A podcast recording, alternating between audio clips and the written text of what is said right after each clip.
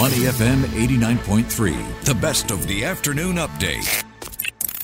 The bigger picture, only on Money FM 89.3. All right, it's time for the bigger picture. We're into the middle of the first month of the new year, and already a lot for investors to digest when it comes to market movements. Let's dive straight into what we can look ahead to this week with Yeap Jun Rong, market strategist for IG. Jun Rong, good morning. How are you doing? Hey, good morning. I'm good. How are you? Very good. Thank you for asking. Hope you had a great weekend. Before we talk about the week ahead, Junrong, let's do a little review of some pretty significant events from Friday last week. We had US PPI unexpectedly falling in December.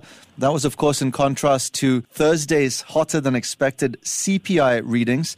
And the interesting thing here, Junrong, is that the expectations for a rate cut of at least 25 basis points by the Fed in March moved up to almost 80% after these PPI price data came out. And that was up from 73% in the prior session. So I guess an indication that PPI also has an influence on the Fed's decision making on rate cuts. Yes, so I mean, if you look at the US uh, December operating surprises, it actually came in uh, below expectations. So that really helped to anchor, you know, market views for these earlier rate cuts, which markets are pricing it to be in March from the Federal Reserve.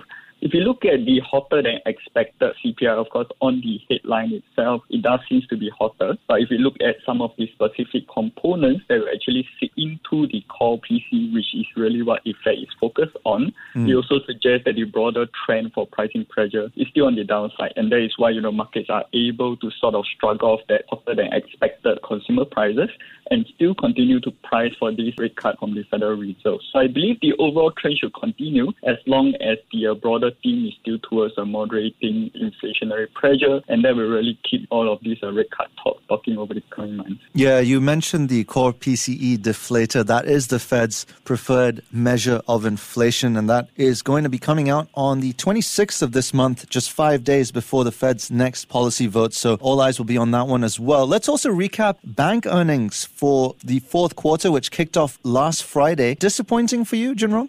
To be honest, I believe the results from the major US banks are not too bad. I think the banks generally outperform on revenue, but earnings are, of course, met with some uh, hit and misses on uh, higher expenses. But when you have this very strong uh, equity rally in the fourth quarter of last year, I think naturally market expectations are high mm. heading into the earnings season. So investors may want to see more in terms of earnings resilience. Uh, we have, of course, uh, JP Morgan uh, pulling ahead from the other banks once again. I mean, uh, looking at the seven straight quarter of record uh, net interest income. And I think we have seen a Wells Fargo did issue a guidance that net interest income could be 7 to 9% lower in 2024. There is none of that coming from JP Morgan. Mm. So clearly, JP Morgan is doing something right in terms of managing its costs and not to mention its strength in other segments such as the wealth management side of things. So I think a lot of market focus has also been on what the banks are going to tell us about the state of the US consumers. And uh, looking at the bank guidance, I think it has been somewhat optimistic, uh, but still leaning on some uh, slight caution uh, on the outlook. Credit loss provision have been higher across the board among these major banks.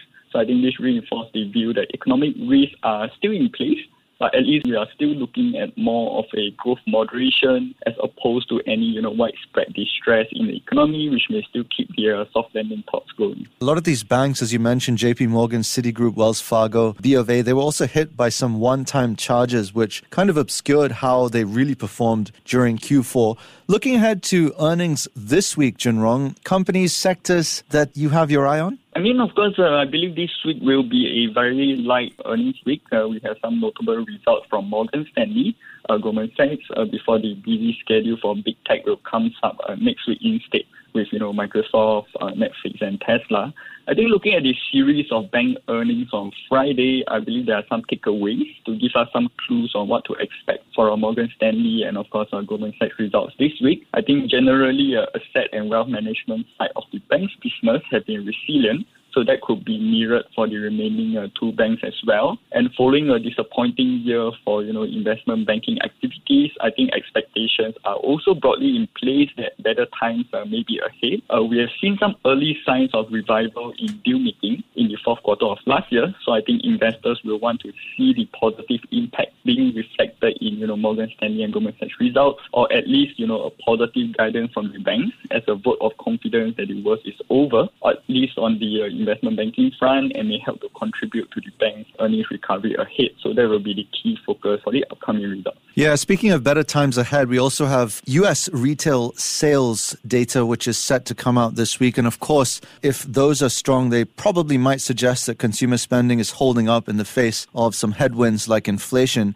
What are you expecting on that front? Yes, I mean, uh, U.S. consumer thus far has been uh, resilient. Many expectations were for them to, you know, weaken further, but you know, eventually over the past few months, we have been seeing some strength uh, coming on that front. So I believe that strength uh, may be set to continue, but we are not looking at you know that kind of overblown uh, levels to sort of trigger that high for longer uh, rate outlook. We believe that it will be more lukewarm, where in a way it is still holding up, but not at those uh, overextended level to really trigger or you know push back on the series of rate cuts that is being priced this year. All right, Junrong, another highlight of the week will be Q4 GDP for mainland China. We know GDP only rose at a fairly modest, just above 3% quarterly annualized rate in the three months to September. That was one of its weakest expansions in recent history outside of the pandemic. So there is some hope that growth has revived. What do you think will come out of that data point? Yeah, I mean, uh, of course, for many investors, I think this question will be when will China's economic conditions actually see this bottoming out and be set on a path of economic recovery? Um, I believe last week we had seen declining prices in December, so that really kind of continued to reflect this uh, weak domestic demand in the world's second largest economy, and it seems that these soft labor conditions and the property market slump is still really keeping consumer spending and uh, consumer confidence at bay. I believe we may likely see more of the growth headwinds uh, this week, uh, looking at the fourth quarter GDP, along with some of the series of economic data, such as you know industrial production and uh, fixed asset investment. Those could show up more subdued at a low single-digit growth. We may see retail sales kind of firm up slightly, but we have to take note that this could be partly due to a low base effect from a year ago. So overall, it seems that you know despite this ramp up in liquidity injection from the PBOC last year, along with uh, supportive measures for the property sector. I think looking at the trend of weak economic data, it really suggests that you know this accommodative policy environment has really not yet translated to this turnaround in terms of economic conditions, and I believe that that will likely continue to amplify calls for more to be done by authorities uh, over the coming months. All right, Junrong, I want to get your take on Bitcoin. Now, it fell below the forty-two thousand mark on Friday.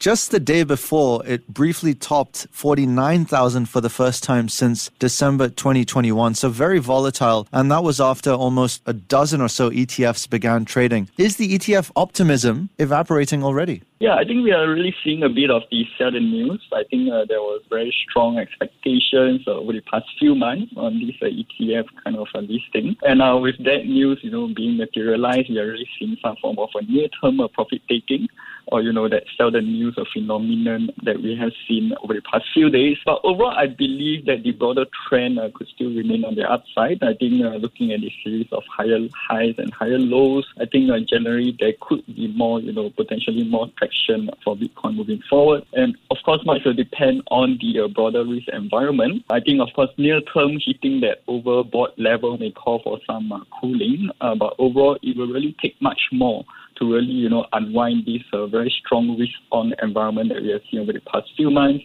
I think as long as the economic data trend continues to show a further downside for inflation and uh, economic conditions are really holding out to support all of these soft landing hopes, I believe the overall environment may continue to stay a risk on, and that will be beneficial for, of course, the uh, risk sensitive Bitcoin itself. So volatility in Bitcoin, but the broader trend is on the upside. Junrong, thank you so much for your time this morning. Thank you. That was Yeap Jun Rong, market strategist for IG, and we've been talking about what to look out for this week. Of course, we also have Japanese inflation as well as Australian unemployment to come as well. Stay with Money FM 89.3. Before acting on the information on Money FM, please consider if it's suitable for your own investment objectives, financial situation, and risk tolerance.